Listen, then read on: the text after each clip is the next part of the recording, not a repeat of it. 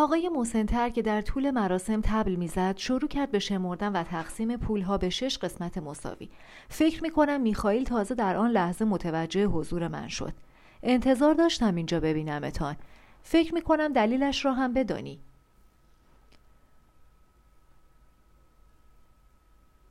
حالا که گذاشتم انرژی الهی از جسم من بگذرد دلیل همه چیز را می‌دانم دلیل عشق و جنگ را می‌دانم می‌دانم یک مرد چرا دنبال زن محبوبش میگردد احساس کردم دوباره بر لبه تیغ حرکت می کنم. اگر می‌دانست به خاطر زهیرم آنجایم پس این را هم می‌دانست که حضورم تهدیدی است برای رابطه او با استر. می توانیم مثل دوتا مرد شریف با هم صحبت کنیم که برای چیزی می جنگند که به زحمتش می ارزد؟ میخایی لحظه مردد به نظر رسید. ادامه دادم می‌دانم که صدمه می‌بینم. مثل استادی که می‌خواست بین شاخهای گاو بنشیند. اما فکر می‌کنم سزاوارشم. به خاطر رنجی که باعثش بودم هرچند ناهوشیارانه سزاوارشم. فکر می‌کنم اگر به عشق استر احترام میگذاشتم ترکم نمی‌کرد. میخائیل گفت تو هیچ چیز را نمی‌فهمی.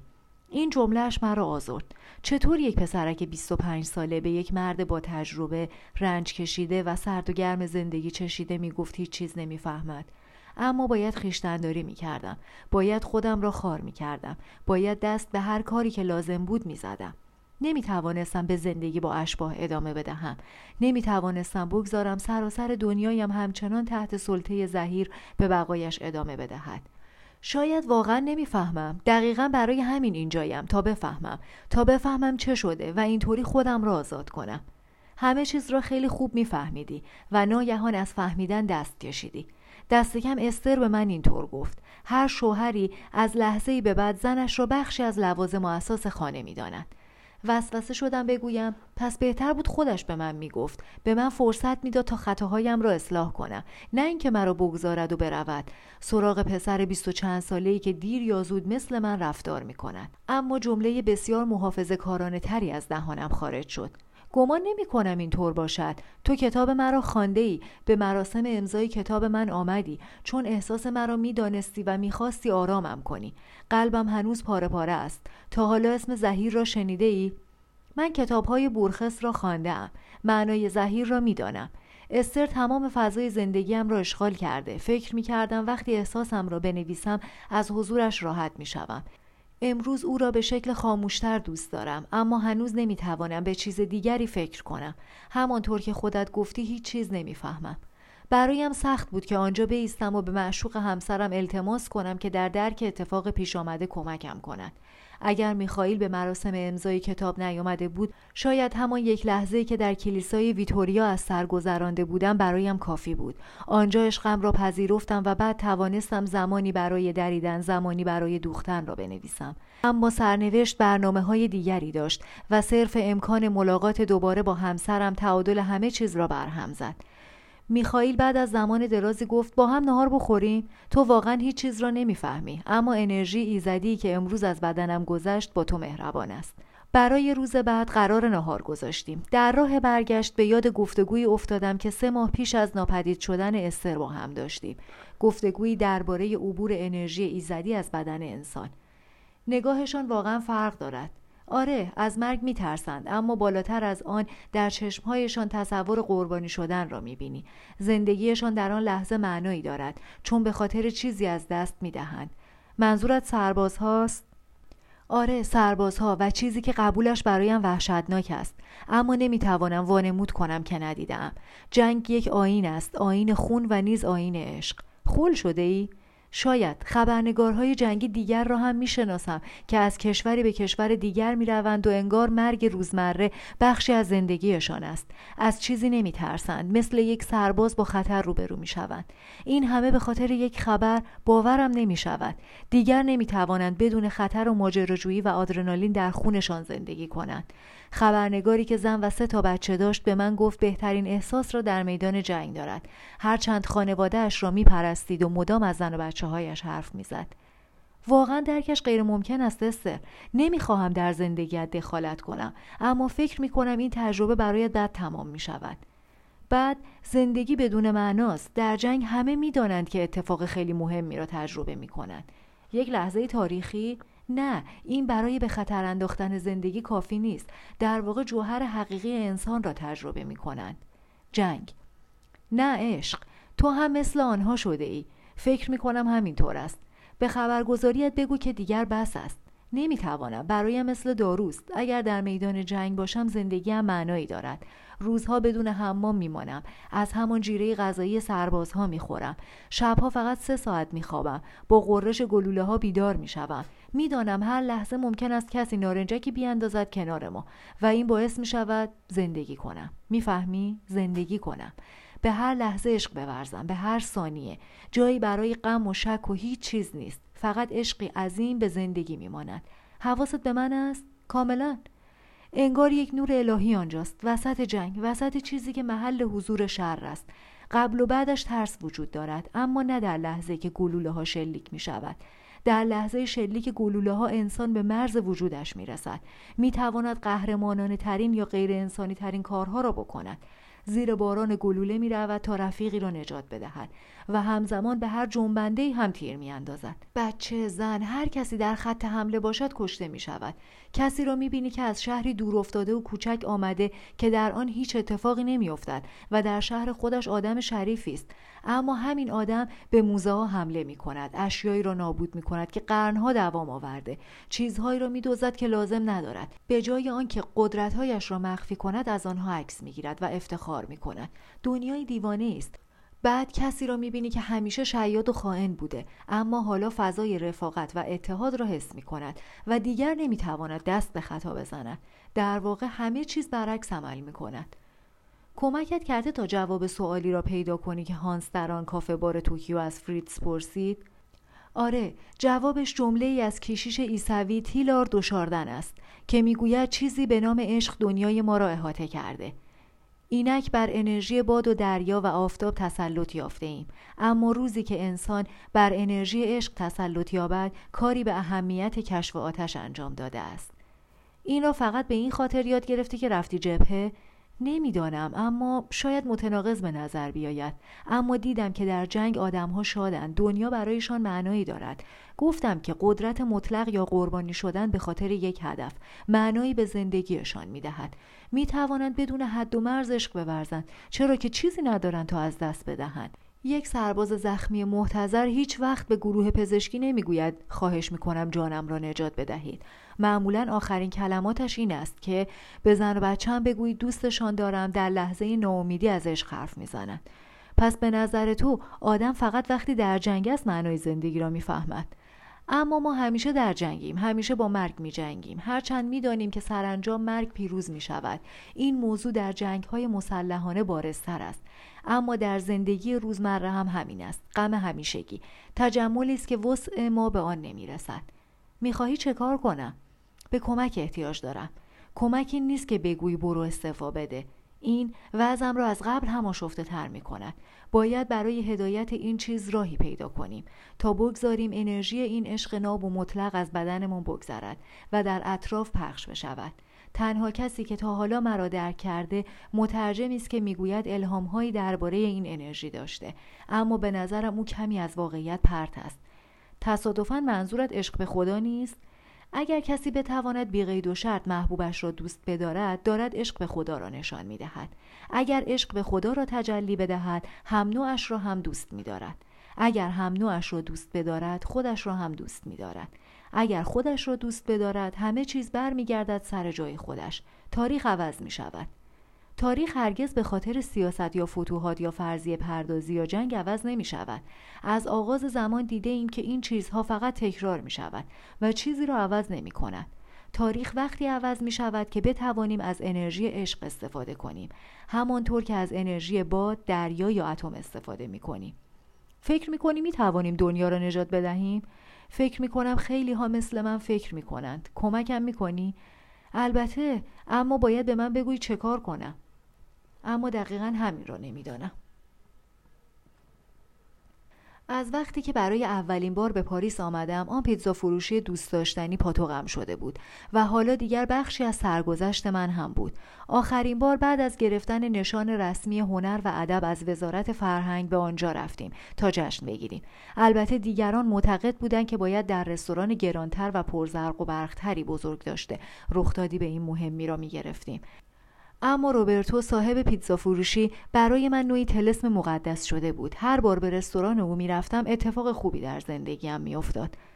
هم می توانم درباره مسائل عادی مثل باستاب کتاب زمانی برای دیدن زمانی برای دوختن صحبت کنم و هم درباره احساسات متناقضی که در برنامه تئاتر داشتم. حرفم را تصحیح کرد. برنامه تئاتر نبود یک ملاقات بود. داستان تعریف می کنیم و برای انرژی عشق می رخصیم. می توانم درباره هر چه می خواهی صحبت کنم اما هر دو می دانیم برای چه اینجاییم به خاطر همسرت. میخائیلی که این حرف را زد اکنون حال و هوای مبارزه طلبانه جوانان همسن و سالش را داشت و در او هیچ اثری از آن جوان کمروی مراسم امضای کتاب یا آن رهبر معنوی در آن ملاقات نبود. اصطلاح را اشتباه به کار نبر. همسر سابقم. خواهشی دارم. مرا ببر پیشش. می‌خواهم در چشمهایم نگاه کند و بگوید چرا رفته. فقط در این صورت می‌توانم از دست زهیرم رها بشوم. وگرنه روز و شب شب و روز خاطرات مشترکمان را صدها و هزار بار برای خودم مرور می‌کنم. مدام سعی می‌کنم بفهمم در چه لحظه ای اشتباه کردم و راهمان از آن به بعد از هم جدا شد. میخندد. مرور خاطرات فکر خوبی است. انگار همه چیز را عوض می‌کند. عالی است اما ترجیح می دهم بحث های فلسفی را کنار بگذارم. می‌دانم تو هم مثل همه جوانها قاعده دقیقی برای اصلاح کار دنیا داری. اما تو هم مثل همه جوانها روزی به سن و سال من می‌رسی و می‌بینی تغییر اوضاع به این سادگی هم نیست. اما حالا بحث دربارش بیفایده است. می‌توانی لطفی را که خواستم در حقم بکنی؟ اول سوالی دارم. با تو خداحافظی کرد؟ نه. گفت می‌خواهد برود؟ نگفت. خودت میدانی. فکر می‌کنی استر اینطور آدمی است؟ می‌تواند مردی را ترک کند که ده سال با او زندگی کرده و پیش از رفتن حتی با او روبرو نشود تا دلیل رفتنش را بگوید؟ اما دقیقا همین آشفتم کرده. منظورت چیست؟ روبرتو حرفمان را قطع کرد و پرسید چه می‌خوریم؟ میخائیل پیتزای ناپولی سفارش داد. من هم به روبرتو گفتم خودش چیزی برایم انتخاب کند. موقع آن نبود که گرفتار تردید انتخاب غذا بشوم. تنها چیزی که واقعا برایم مهم بود این بود که در اسرع وقت یک بطری شراب قرمز بیاورد.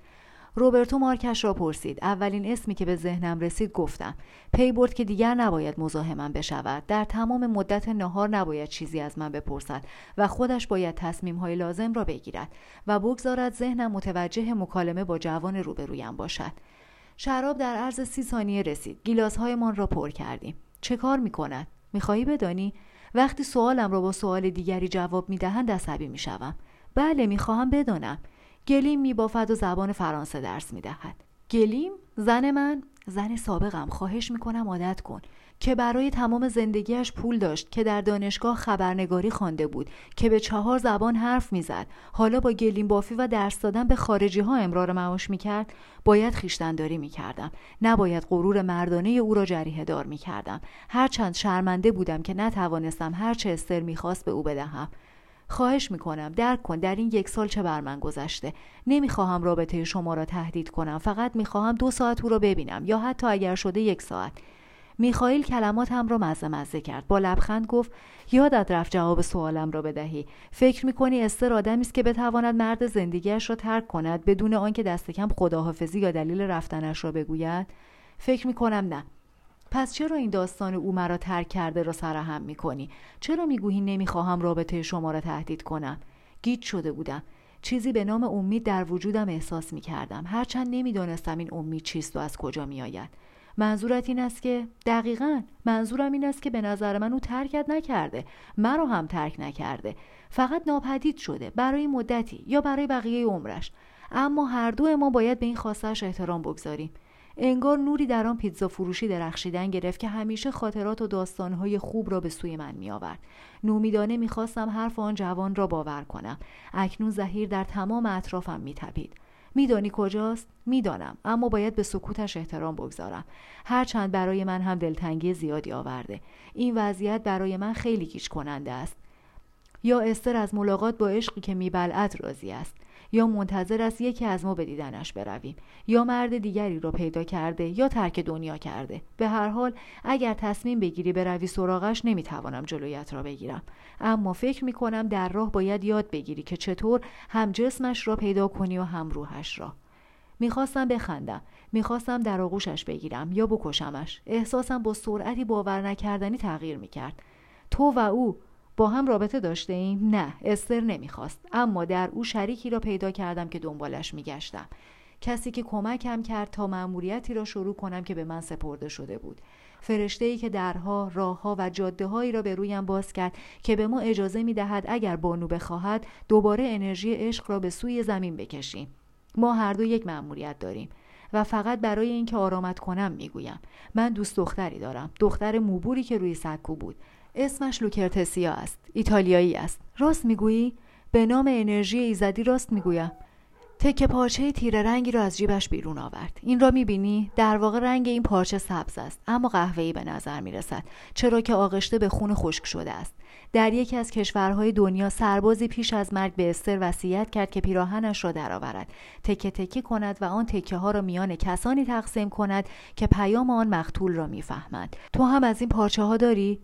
استر هیچ وقت چیزی به من نگفت. هر وقت استر کسی را می‌بیند که باید این پیام را به او برساند مقداری از خون آن سرباز را هم به او میبخشد. این پیام چیست؟ اگر استر پیام را به تو نداده فکر نمی کنم بتوانم چیزی بگویم. هرچند از من نخواسته موضوع را مخفی نگه دارم. کس دیگری هم از این پارچه ها دارد؟ همه آنهایی که روی سکو بودند ما با همیم چون استر ما را متحد کرده. باید با احتیاط پیش می‌رفتم تا با او رابطه برقرار کنم. باید سپرده به حساب بانک مساعدت واریز می کردم نباید می ترساندمش نباید استراب نشان می‌دادم. باید درباره خودش کارش کشورش میپرسیدم که با آن غرور از آن حرف می‌زد. باید میفهمیدم که راست می‌گوید یا انگیزه دیگری دارد.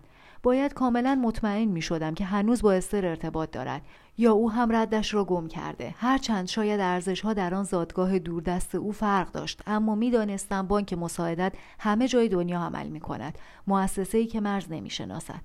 از یک طرف دلم می‌خواست تمام حرفایش را باور کنم و از طرف دیگر قلبم هنوز بسیار رنجیده و خونچکان بود. به خاطر آن هزار و یک شبی که بیدار مانده بودم به امید آنکه صدای چرخش کلید را در قفل بشنوم به امید آنکه استر وارد شود و بی هیچ کلامی کنارم دراز بکشد با خودم قرار گذاشته بودم که اگر روزی اینطور شد هیچ سوالی نپرسم. فقط گونهاش را ببوسم و بگویم شب بخیر عزیزم. و روز بعد هم با هم از خواب بیدار شویم. دست در دست هم انگار آن کابوس هرگز رخ نداده است.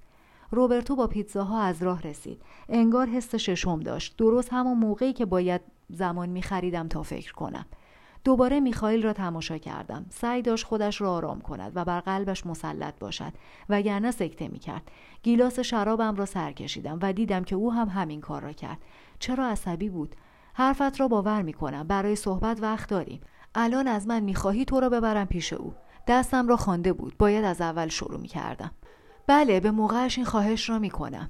سعی می‌کنم متقاعدت کنم. برای اینکه موفق بشوم دست به هر کاری می‌زنم. اما عجله ندارم. هنوز یک پیتزای درست حسابی جلویمان است. می‌خواهم دربارت بیشتر بدانم. متوجه شدم دستهایش میلرزد و خیلی سعی دارد جلوی لرزش دستش را بگیرد. من مأموریتی دارم. هنوز نتوانستم مأموریتم را انجام بدهم. اما فکر می‌کنم هنوز روزهای زیادی در پیش دارم. شاید بتوانم کمکت کنم. می توانی هر کسی می تواند کافی است کمک کنی تا انرژی عشق در دنیا پخش بشود. بیشتر از این را هم می توانم بکنم. نمی‌خواستم زیاد تون بروم تا فکر نکند می‌خواهم وفاداری او را بخرم. احتیاط هرچه احتیاط کنم باز هم کم است. شاید راست بگوید اما شاید هم دروغ گفته تا از رنج من سوء استفاده کند. ادامه دادم. من فقط یک انرژی عشق می‌شناسم. عشقم به زنی که ترکم کرد. بهتر است بگویم خودش را از من دور کرد و حالا منتظرم است. اگر دوباره بتوانم ببینمش مرد خوشبختیم. دنیا بهتر می شود چون یک روح در آن راضی است. به سقف نگاه کرد به میز نگاه کرد و گذاشتم سکوت تا حد امکان بیشتر طول بکشد. سرانجام همچنان که چشمهایش را پایین میانداخت تا نگاهش به نگاه من نیفتد گفت صدایی میشنوم. مزیت نوشتن کتابهایی با مزامین روحانی این است که می‌دانم همیشه با افرادی که عطیه خاصی دارند ملاقات می‌کنم. بعضی از این عطایا واقعی است. بعضی ها خیالی بعضی ها می‌خواهند سوء استفاده کنند و بعضی می‌خواهند آزمایشم کنند. دیگر آنقدر مسائل خارق‌العاده دیدم که امروز شک ندارم که معجزه وجود دارد و همه چیز ممکن است. انسان شروع کرده به بازشناختن چیزی که از یاد برده بود نیروهای درونیش اما این بار قضیه فرق داشت. آن لحظه اصلا برای صحبت در این باره مناسب نبود. تنها چیزی که برایم اهمیت داشت زهیر بود. احتیاج داشتم که زهیر دوباره نام استر را به خود بگیرد. میخائیل؟ میخائیل اسم واقعی هم نیست. اسمم اولگ است. اولگ؟ اسمم میخائیل است. خودم انتخابش کردم. موقعی که می‌خواستم دوباره در زندگی متولد بشوم. ملک مقرب جنگجو با شمشیر آتشینش راه را باز می کند تا به قول تو رزماوران نور بتوانند خودشان را پیدا کنند. مأموریت من همین است. مأموریت من هم همین است. ترجیح نمی دهی درباره استر صحبت کنیم چطور؟ دوباره موضوع را عوض کرد و به چیزی پرداخت که برای من جالب بود. حالم خوب نیست. چشمهایش را از روی من برداشت و در تمام رستوران گرداند. انگار دیگر آنجا نبود. نمی‌خواهم درباره این موضوع صحبت کنم. این صدا اتفاق عجیب بسیار عجیب رخ می‌داد. تا کجا می توانست پیش برود تا مرا تحت تاثیر بگذارد؟ آخر سر مثل خیلی های دیگر از من می‌خواست کتابی درباره زندگی و نیروهای او بنویسم؟ هر وقت هدف مشخصی در پیش دارم برای رسیدن به آن آماده هر چیز هستم. به هر حال در کتابهایم همین را می‌گویم و نمی‌توانم به گفته های خودم خیانت کنم. حالا هدفی داشتم. باید یک بار دیگر در چشمهای زهیر نگاه می‌کردم. میخائیل اطلاعات تازه‌ای به من داده بود. معشوق او نبود استر مرا ترک نکرده بود. برای بازگشت او فقط زمان مطرح بود. شاید هم آن ملاقات در پیتزا فروشی فقط یک صحنه سازی بود. جوانکی که نمی‌دانست چطور در زندگی پیروز بشود برای رسیدن به خواستهاش از آن بیگانه دردمند استفاده می‌کرد. یک گیلاس دیگر شراب نوشیدم میخائیل هم همین کار را کرد. غریزم می‌گفت این کار میخائیل از دوراندیشی اوست. بله می‌خواهم از استر حرف بزنیم اما می‌خواهم درباره تو هم بدانم. واقعیت ندارد. می‌خواهی مرا اقوا کنی. راضیم کنی تا کاری را بکنم که خودم از اول آماده انجامش بودم. اما رنجت نمی‌گذارد به وضوح ببینی. فکر می‌کنی شاید حرفهایم دروغ باشد. شاید می‌خواهم از این موضوع سوء استفاده کنم. هرچند دقیقا فکرم را خوانده بود اما صدایش بلندتر از حد رعایت آداب معاشرت بود. مردم برگشتند تا ببینن چه شده. می‌خواهی تحت تاثیرم بگذاری. خبر نداری که کتابهایت زندگیم را عوض کرده و از نوشته هایت خیلی چیزها یاد گرفتم. دردت تو را نابینا و بیچاره و گرفتار وسواس زهیر کرده. به خاطر عشقت به او دعوت به این ناهار را قبول نکردم. هنوز باور ندارم. به نظر من فقط غرورت جریه دار شده. چیزی که باعث شد بیایم. صدایش بالا گرفت. چشمهایش به هر طرف چرخید. انگار داشت اختیارش را بر خودش از دست می‌داد. آن نورها چه شده؟ چیزی که باعث شد بیاییم اینجا عشق او به تو بود. حالت خوب است؟ روبرتو متوجه می شود که مشکلی در کار است. لبخند زنان سر میز می آید با دست روی شانه پسرک می زند و وانمود می کند چیزی نمی خواهد خب ظاهرا پیتزای من خیلی بد است. لازم نیست پولش را بدهید. می توانید همین حالا بروید. رفتنی در کار نبود. می توانستی بلند بشویم و بیرون برویم و ظاهر عجیب و غریب این پسرک را به همه نشان ندهیم که وانمود می کرد در آن پیتزا فروشی روحی بر او نازل شده. اما احساس می کردم موضوع جدیتر از یک نمایش ساده است. وزش باد را حس می کنی دیگر مطمئن بودم بازی نمی کند برعکس خیلی تلاش می کرد اختیارش را حفظ کند و داشت دچار حمله حراسی بزرگتر از حراس من می شد نورها نورها دارن ظاهر می شوند خواهش می کنم مرا ببر بیرون. بدنش شروع کرد به لرزیدن. حالا دیگر نمی‌شد چیزی را پنهان کرد. مردم بر سر میزهای دیگر داشتند بلند می‌شدند.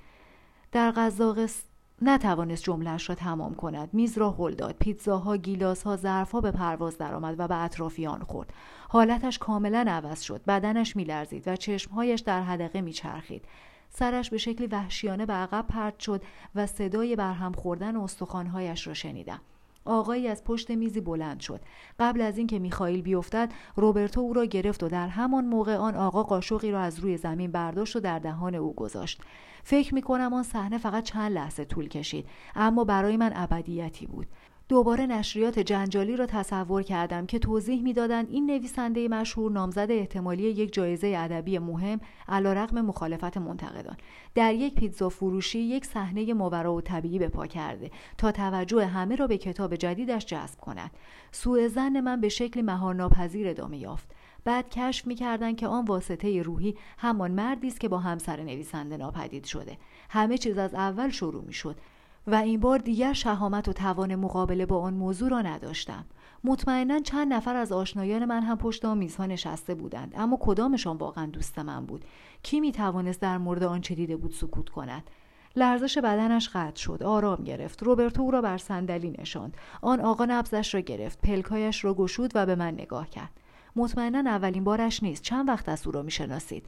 روبرتو که متوجه شد کاملا فلج شدم گفت همیشه میآیند اینجا اما این اولین بار است که در جمعین اتفاق میافتد. البته در رستوران من قبلا همین چیزها پیش آمده. آقا به روبرتو گفت متوجه شدم اصلا نترسیدید. کنایهش به من بود که احتمالا رنگم پریده بود. آقا به سر میزش برگشت. روبرتو سعی کرد آرامم کند و گفت او پزشک مخصوص بازیگر معروفی است. فکر می‌کنم باید بیشتر مراقب مهمانهایتان باشید. میخائیل یا اولگ یا هر آنچه که اسم آن موجود بود به هوش آمد. به اطرافش نگاه کرد و به جای احساس شرم لبخند زد. کمی گیج و منگ بود. گفت ببخشید سعی کردم خودم رو کنترل کنم. سعی کردم وقار خودم رو حفظ کنم. روبرتو دوباره به دادم رسید. نگران نباشید این آقای نویسنده ما آنقدر پول دارد تا خرج ظرفهای شکسته را بدهد. بعد به طرف من برگشت. سر است فقط یک حمله عصبی سر بود همین. از رستوران بیرون آمدیم. میخائیل بیدرنگ سوار تاکسی شد. ما که هنوز حرف نزدیم کجا می‌روی؟ الان وزن برای صحبت مناسب نیست. میدانی کجا پیدایم کنی؟